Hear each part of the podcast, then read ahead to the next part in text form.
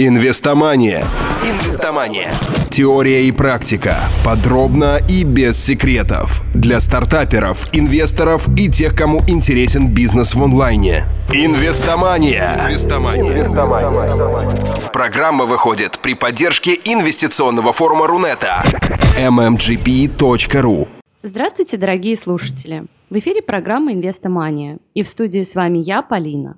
Сегодня у нас в гостях Татьяна Гетцберг, основатель компании «Мастерская продаж». Татьяна, здравствуйте. Здравствуйте, Полина, здравствуйте, слушатели.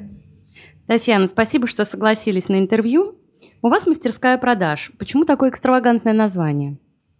А, над названием думали достаточно долго, поскольку хотелось отразить в названии сразу, чем занимается компания, и в то же время хотелось а, показать и проиллюстрировать, что это компания, которая, так сказать, кует кадры.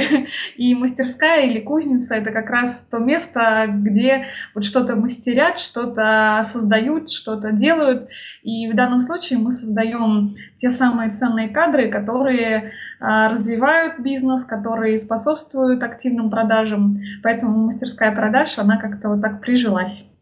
Татьяна, расскажите, а как вы стали заниматься бизнесом?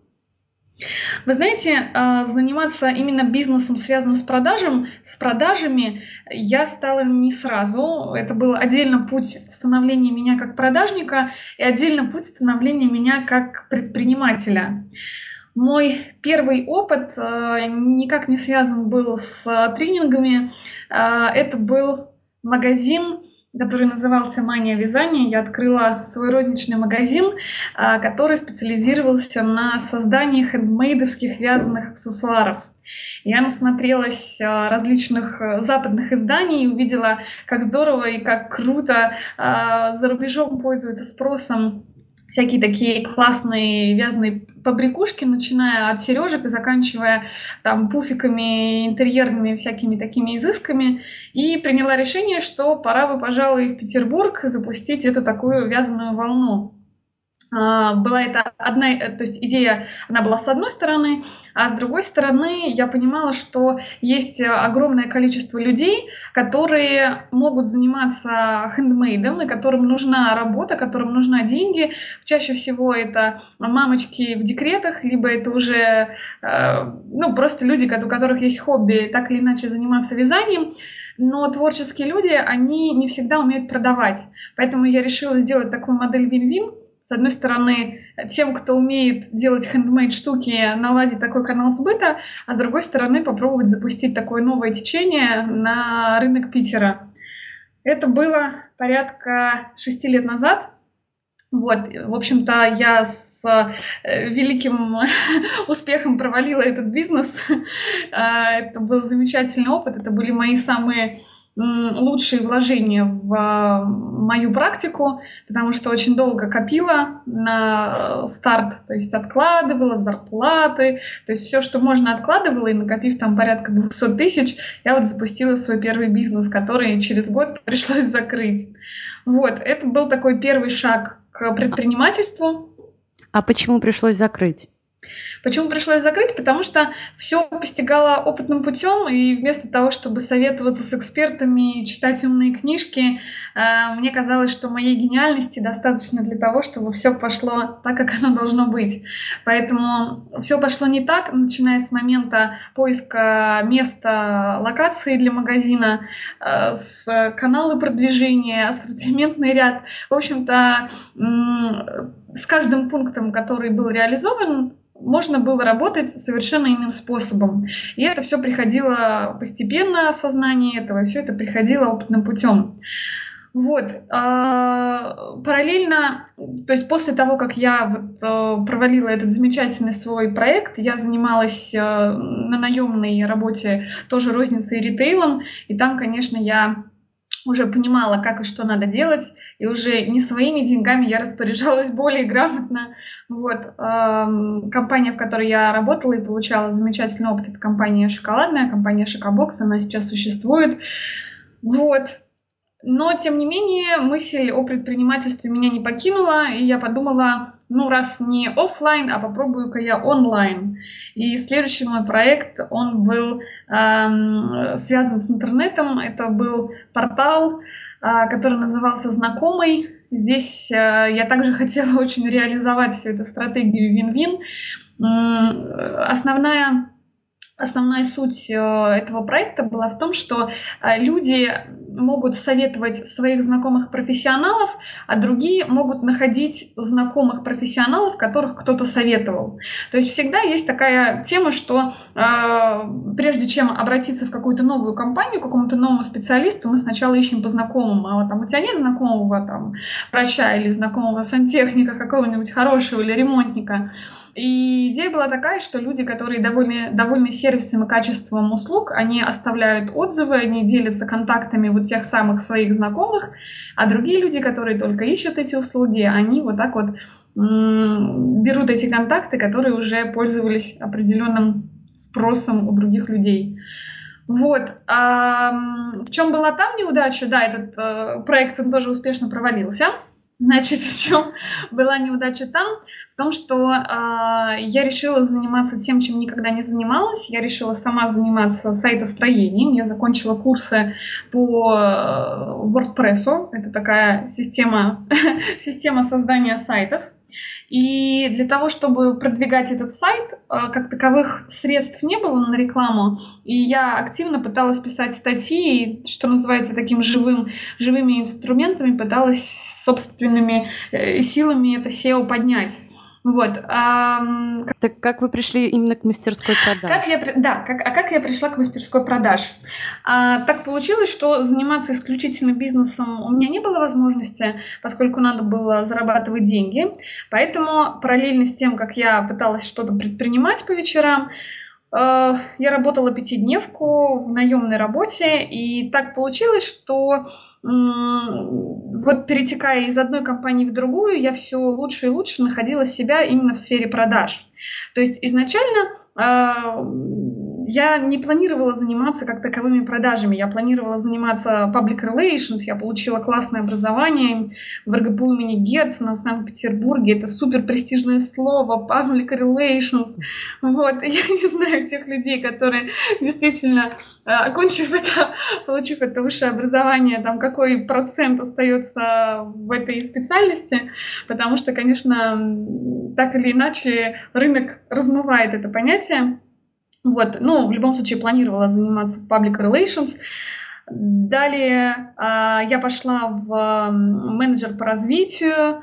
Как-то с менеджера по развитию я пошла в управление.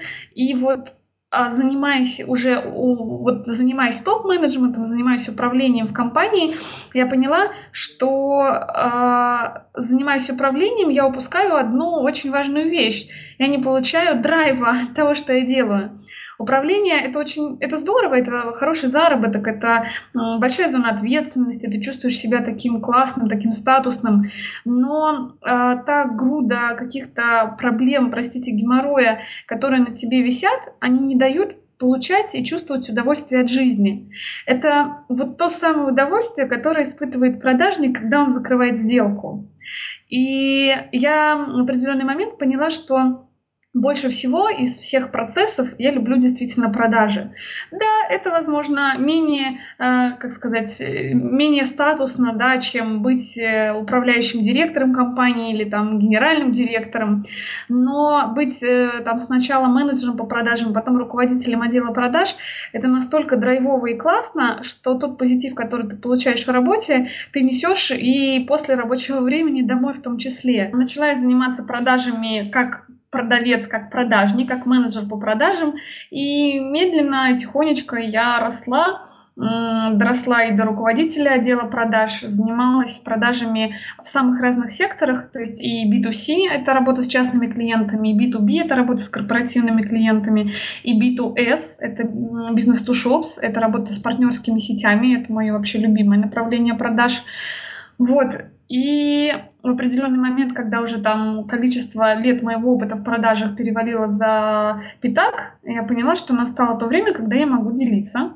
И более того, а, идея бизнеса, она возникла не от меня, как от идеолога, она возникла от потребности другой аудитории. То есть мне, например, писали люди, говорили, слушай, Танюха, у тебя нет вот такого продажника, вот такого, как ты, чтобы тоже так же классно продавал?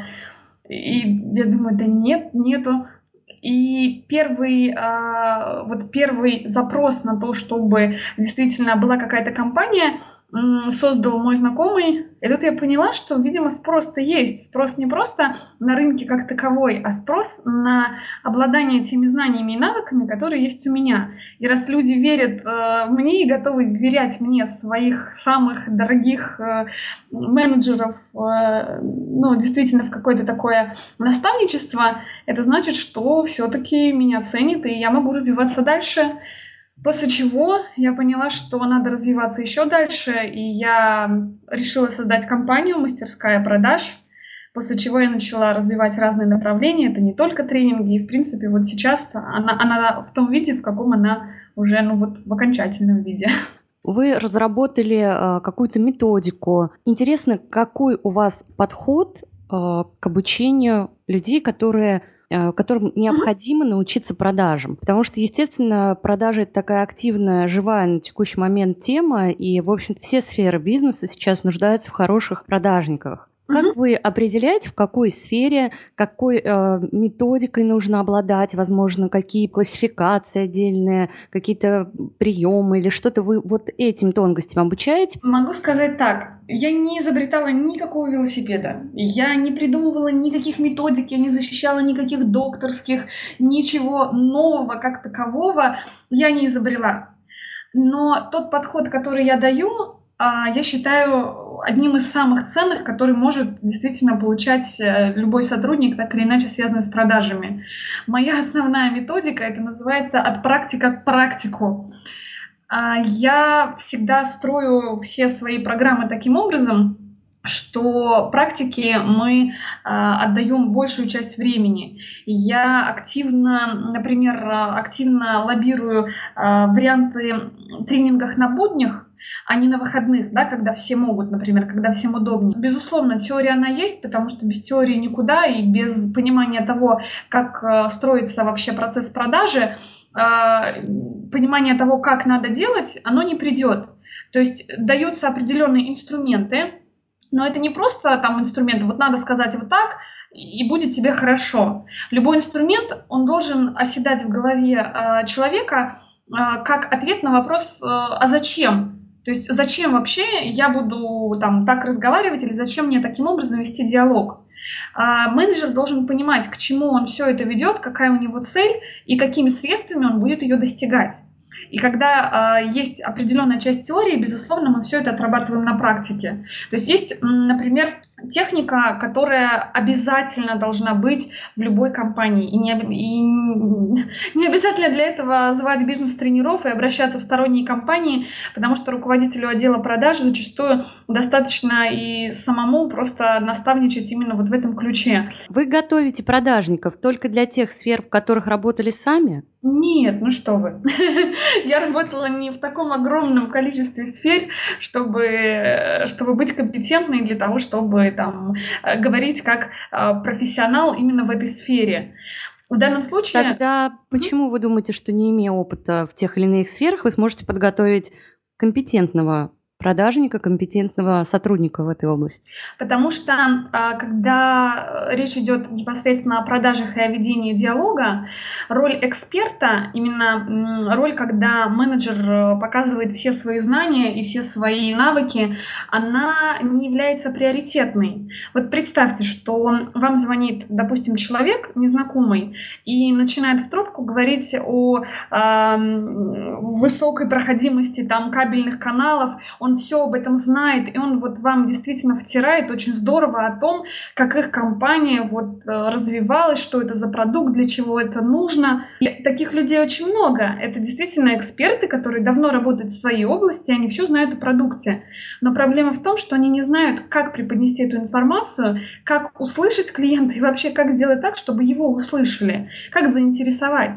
Потому что тема, э, то есть тот, тот, тот момент, когда действительно вам будет интересно слушать о а, там каких-то уже особенностях и характеристиках продукта или услуги, которые вам предлагает продажник, он будет только после того, как менеджер сначала наладит с вами первичный контакт, после того, как вы поймете, что вы готовы дать ему свои две минуты времени, там, своего эфира, да, когда вы будете понимать, э, что вам это даст, ради чего, тогда вы будете готовы обратиться к нему как к эксперту. Что касается, почему я могу подготовить э, ребят, не зная вот специфики конкретных, э, как называется, конкретных там товаров и услуг, в рамках тренинга мы всегда, например, обсуждаем тему уникального торгового предложения с одной стороны и сложности продукта с другой стороны. То есть в любом случае, конечно, перед тем, как вести какое-то обучение, я окунаюсь в эту сферу, но окунаюсь не по два, по три года, да, то есть все равно там это ну, подготовка, она занимает порядка недели. И ассортиментную матрицу я смотрю, но здесь опять-таки для продажника ключевым, ну, ключевым фактором является не количество номенклатурных единиц, а то, как он может преподнести правильно а, преимущество своего товара и преимущество компании, почему надо обратиться именно к ней. Татьяна, как вы считаете, предпринимателю обязательно быть коммуникабельным? Все зависит от того, какую роль в бизнесе играет этот предприниматель. Если предприниматель выступает в качестве инвестора, который просто вкладывает деньги, нет, ему не надо быть коммуникабельным. Если же предприниматель, он а, занимает а, позицию первого лица в компании, то, на мой взгляд, да, ему обязательно быть коммуникабельным а, для того, чтобы, для, с одной стороны, коммуницировать и вести за собой тех э, сотрудников, ту команду, которую он набрал, а с другой стороны, выстраивать, возможно, как-то еще и личный бренд, если это надо в рамках бизнеса, да, для общественности. Поэтому, безусловно, тот предприниматель, который достаточно коммуникабельный, это очень здорово. Но в данном случае, если это нужно для его бизнеса. Инвестомания. А как же программисты, которые считаются супер успешными? Смотрите, если, если например, мы берем, э, мы берем компанию Apple, то Стив Джобс — это та фигура, та медийная фигура, та коммуникабельная фигура, которая ведет, которая вела вот за собой и э, отчасти лояльность компании, она строилась э, у клиентов на уровне лояльности к этой персоне. Обязательно ли быть то есть если мы говорим про IT-бизнес, про такой закрытый бизнес, где а, нету, например, выхода на конечного клиента, то в рамках общественности, наверное, коммуникабельным быть не обязательно. Но если это точно так же программист, и у него бизнес, где у него команда большая, и внутри этого бизнеса он в любом случае должен как-то коммуницировать со своей командой, и самое главное — это заряжать ее, потому что любой, в том числе и IT-бизнес, э, у которого там разные проекты, он зачастую строится на общей идее. То есть программисты — это люди, они настолько, как это сказать, зараженные идеей, идеей создать что-то вот такое сверхъестественное, что-то новое, что-то уникальное, что иметь вот такого лидера, который будет их подбадривать и говорить о том, к чему это все ведет, мне кажется, это обязательно. Татьяна, есть ли вещи в бизнесе, о которых вы жалеете? Или, может быть, какие-то ошибки, которые вы не совершили бы сейчас? Вы знаете, я продолжаю совершать, я совершала ошибки, продолжаю совершать, и я очень активно пытаюсь их анализировать. Спрошу вас как женщина-женщину. Каково заниматься бизнесом среди довольно жесткого мира мужчин? Хороший вопрос. Жестокий, жестокий мир мужчин. Вы знаете, наверное, не могу сказать, что на мне как-то отразился именно гендерный признак. Я думаю, здесь э, имеет роль не твой пол, а здесь имеет роль твой настрой женщина ты или мужчина, это не важно. Важно, э, нравится тебе то, чем ты занимаешься, или не нравится. Потому что если ты женщина, и ты занимаешься тем, чем тебе не нравится, то это хуже вдвойне.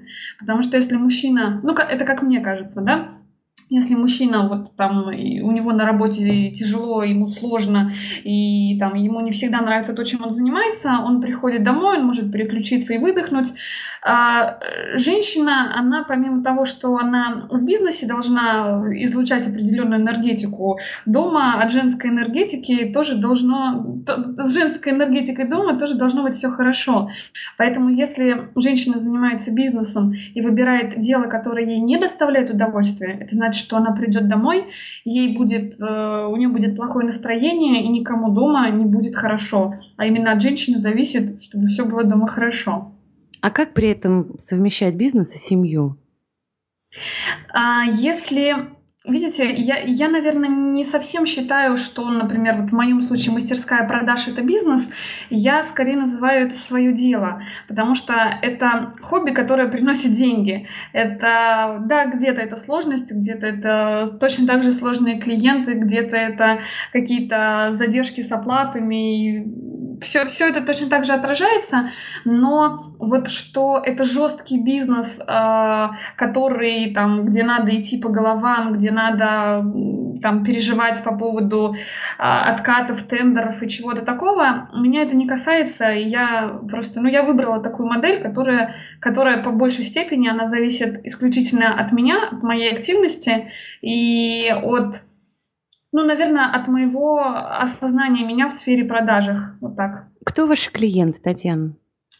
По большей степени сейчас это B2B, B2B э, рынок, то есть это компании, у которых э, отдел продаж строится либо двухэтапный, либо трехэтапный, то есть это телефонные продажи, это продажи со встречи, это ведение менеджера как аккаунтинг, вот. И сейчас в меньшей степени это розничные сети, а, причем могу сказать, что на рознице, вот как мне показалось, да, точно так же, ну, как, как я это по своему бизнесу вижу, что на розничных сетях текущий кризис, он отразился сильнее, чем на рынке B2B, потому что очень многие клиенты, которые у меня были, они просто сокращают свои магазины, а кто-то даже, к сожалению, большому закрывается. Чего нельзя сказать о рынке B2B. То есть B2B, он так или иначе все-таки плывет, а B2C как-то вот им совсем тяжело.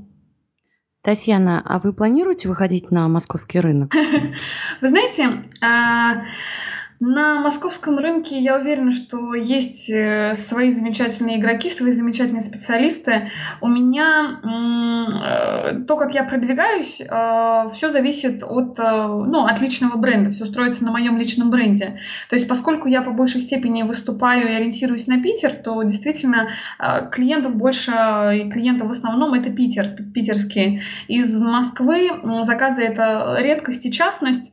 И я искренне очень люблю Петербург. И, наверное, если будут предложения, входящие из Москвы, то я с большим радостью, с большой радостью туда приеду. Но делать вот, то есть вот такую дополнительную активность, когда я еще э, становлюсь медийным лицом в Москве, это очень действительно большой такой пласт работы, а пока, наверное, у меня немножко другие ориентиры.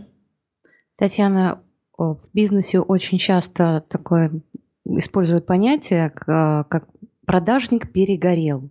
Угу. Как вот вы прокомментируете, как вы к этому относитесь?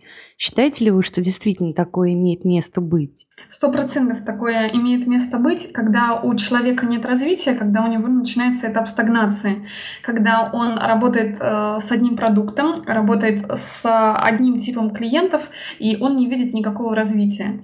То есть, причем вот эти этапы, они повторяются. Там через год у человека начинается заклин, через три года начинается заклин.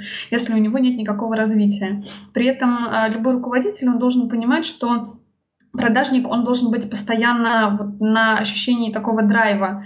И если ты три года занимаешься одним и тем же, ну, это невозможно постоянно сам себя подпитывать э, и быть такой, быть таким энерджайзером. Поэтому э, очень грамотно, например, поступают руководители, когда через некоторое время они дают наставничество этим менеджерам, да, то есть когда приходят новенькие, когда более старшие обучают младших, то есть есть определенные там системы мотивации, другие. То есть дается какая-то дополнительная работа, возможно, другая, возможно, это переход на региональных клиентов, возможно, это переход на другую нишу, то есть если есть там ассортиментный ряд, э, ну вот если это холдинг, да, то это перевод там на другую нишу. Точно так же это перевод, например, с B2C на B2B. То есть хоть что-то должно меняться у продажника для того, чтобы он был постоянно в тонусе. Вот. Но плюс, э, конечно, к вот этому тонусу для продажника очень важна команда и еще очень важен заразительный энтузиазм руководителя отдела продаж. Просто, ну, на мой взгляд, э, когда руководитель отдела продаж, он просто ходит с кнутом и пряником, это работает очень плохо. А когда руководитель отдела продаж начинает день с того, что там сначала у нас небольшая планерка, и он первый делает звонок клиенту, и он показывает действительно своим заразительным вот этим энтузиазмом, как круто надо звонить, то остальные продажники, они настолько начинают вдохновляться, что они хотят идти за своим лидером, и они хотят действительно достигать поставленных целей. Вот. Еще, наверное, один пример того, как держать менеджера в тонусе, чтобы он не перегорел, это играть в систему мотивации. Потому что есть материальная система мотивации, есть нематериальные системы. Вот, так вот, с нематериальной системой, когда это идет, например, бонусы при работе в команде, при достижении общей цели, это тоже очень важно, когда менеджеры внутри команды, внутри одного там, отдела, они друг друга подбадривают для того, чтобы совершить общий план. А какая более эффективная э, методика мотивации, на ваш взгляд? А, обязательно должна быть фиксированная часть, обязательно должна быть процентная часть э, и обязательно должна быть какая-то бонусная часть при перевыполнении плана. А, безусловно, никаких цифр сказать не могу, потому что все зависит от самого бизнеса, но э, вот именно три составляющих, на мой взгляд, это самый, самый эффективный способ. То есть самый эффективный, по вашему мнению, это материальный? Нет, нет, это я говорю, это я имею в виду, если сейчас касаться только денег. То есть деньги в любом случае для любого человека, который тратит свое время, э, причем большее время в своей жизни на работе, для него очень важны деньги. А что касается нематериальной системы, то есть очень-очень много вариантов того, как подбадривать э, менеджеров, то есть в том числе это соревнования на какой-то приз, на какой-то подарок, на именно нематериальный подарок. Вот в компании «Студия плюс один», где вот я э, руководила и возводила последний отдел продаж – там непосредственно была вот такая система, что в конце каждой недели есть э, подсчеты по KPI, то есть есть финансовые показатели, да, это приведенные деньги, а есть нефинансовые показатели, когда там э, количество совершенных встреч, то есть что-то такое, что тоже показывает э, эффективность работы. При этом оно еще не успело перейти в деньги, если сделка долгая, потому что есть долгие клиенты. Так вот, очень важно менеджера подбадривать даже на этапе, когда он еще не принес деньги, но он уже работает с этим клиентом. Вот, и там по определенным показателям, допустим, там раз в неделю вот разыгрывалось, э, разыгрывались разные сертификаты, там на фотосессию, всякие досуговые штуки. То есть что-то такое, с одной стороны, не очень затратное для руководства, а с другой стороны, приятно ценное для менеджера. Вы считаете себя успешным человеком? Да, я считаю себя успешным человеком, но я не отношу, если честно, успех только к бизнесу. Какие качества, на ваш взгляд, помогли вам стать успешной? Знаете, такое, такое слово, такое какое-то э, вроде стесняешься, да, немножко про себя говорить успешно, это такое что-то пафосное, не пафосное. Наверное, я переформулирую. Давайте не успешный как, какие есть еще синонимы? Успешный и... Ну, ладно, давайте... Может быть, счастливый? Но мое, мое счастье, если честно, по большей степени это не в бизнесе, по большей степени это у меня скорее в самореализации и в семье. Поэтому бизнес это как просто способ достижения вот этой самореализации, способ заработка. Ну, в общем, возвращаясь, да, возвращаясь все-таки, ладно, к успеху, раз такое заманчивое, привлекательное слово. А, на мой взгляд, это позитив, который, а, которым обязательно надо обладать, особенно когда у тебя что-то не получается, потому что нельзя ставить на себе крест, если у тебя ты там провалил деньги, если у тебя просел проект и ты не находишь в себе силы идти дальше, вот здесь начинается тупик. И очень важно найти действительно вот эти силы, найти внутреннюю какую-то мотивацию, найти этот внутренний стержень для того, чтобы двигаться дальше. Вот. И позитив — это, конечно, такое позитивное мышление, это один из важных факторов, который способствует успеху. А целеустремленность — это моя черта, которая также я думаю, мне помогает, помогает по жизни, потому что э, я, знаете, есть у продажников такое выражение, что э, мне не говорят нет, а мы просто, мы просто продолжаем переговоры. То есть что, что это в таком духе, не могу сейчас вспомнить, как это конкретно звучит, но смысл в том, что... Э, Татьяна, да. может быть, тогда несколько советов слушателям от Татьяны Гетцберг? Давайте несколько советов. Друзья, если вы хотите заниматься своим делом, если вы не хотите заниматься своим делом, если вы думаете заниматься, не заниматься, самое главное, вы должны получать удовольствие от того, что вы делаете. Это номер один правило успеха. Вы обязательно должны получать кайф от того, что вы делаете. Только в таком случае все победы, все разочарования, они все равно будут даваться вам где-то легче, где-то сильнее, где-то более эмоционально. Самое главное, помните о том, что вы живете один раз, и если не получается сейчас, и если не получается это, значит получится в другой раз или получится что-то другое.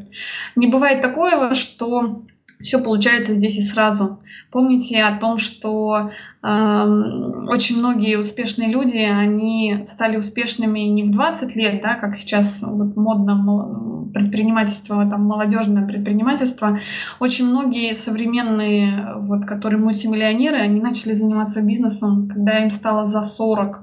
Поэтому если сейчас что-то не получается, возможно, стоит еще немножко набраться опыта, возможно, еще немножко стоит как-то привести свои мысли в порядок, понять, чего вы хотите от жизни и попробовать чуть попозже. Не забывайте о том, что а, бизнес — это люди, а не только деньги и продукты. Бизнес делают, делает команда, и очень важно окружать себя теми людьми, которые будут подвигать, сподвигать вас на достижение больших целей, а вы будете каким-то образом быть для них примером и хорошим таким мотивационным толчком. Татьяна, у вас есть мечта? Мечта. Вы знаете, я хочу больше путешествовать. Вот такого, что прям вот одна мечта, которую я хочу, нет, ее нету, какой-то материальной мечты у меня также и нету, к сожалению или к счастью, но я очень хочу больше путешествовать, это правда. Спасибо большое, что уделили нам время. Спасибо, Полина. А, с нами в эфире была Татьяна Гетцберг, основатель компании «Мастерская продаж». Еще раз спасибо вам. С вами в эфире была программа «Инвестомания» и я, Полина. Найти архив всех выпусков программы, а также увидеть анонсы новых интервью вы можете на сайте investomania.ru.